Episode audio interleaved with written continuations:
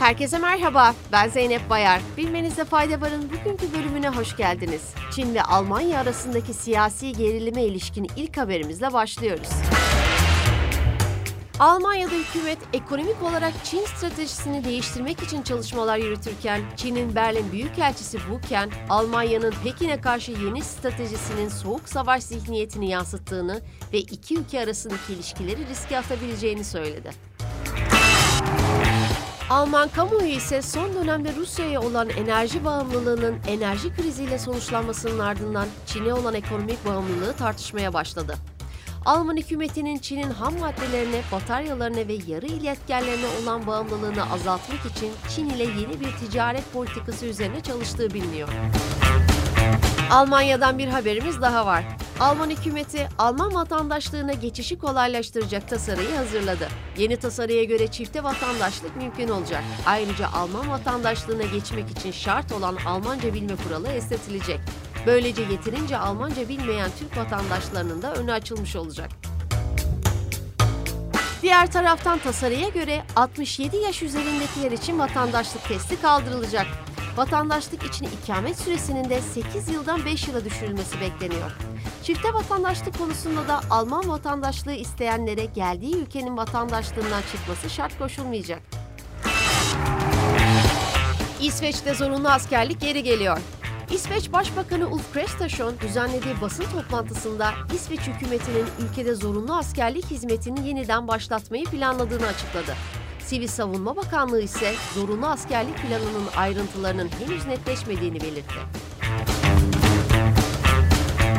İsveç'te kamu hizmeti, vatandaşların bir ülkenin savunma yetenekleri için çok önemli olan görevleri yerine getirmek üzere çağrıldığı zorunlu askerliğin sivil eşdeğeri olarak kabul ediliyor.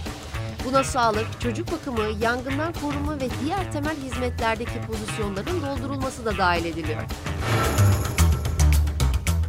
ABD'nin New Jersey ve Ohio eyaletlerinde resmi kurumlara ait cihazlardan Çinli video paylaşım platformu TikTok'a alan erişim yasaklandı.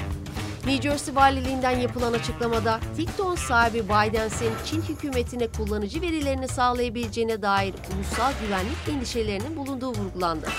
Ohio valisi de konuya ilişkin olarak veri güvenliği ve siber güvenlik tehditlerine dikkat çekti.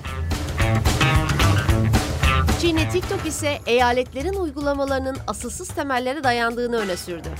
FBI Direktörü Christopher Wray, Kasım ayında uygulamanın ulusal risklere dair risk teşkil ettiğini açıklamasının ardından TikTok'a yönelik yasaklama çağrılarında artış oldu.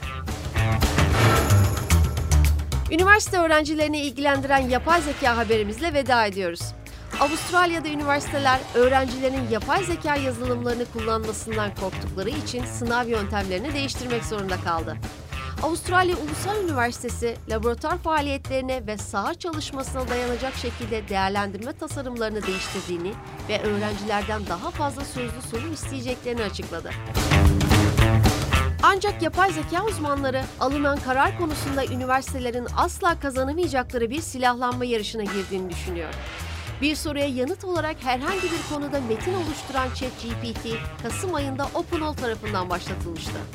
Söz konusu yapay zeka programı öğrencilerin öğrenmesi üzerindeki olumsuz etkisi nedeniyle New York'taki devlet okullarındaki tüm cihazlarda yasaklanmıştı. Bilmenizde fayda varın bugünkü bölümünün sonuna geldik. Yarın tekrar görüşmek üzere. Hoşçakalın.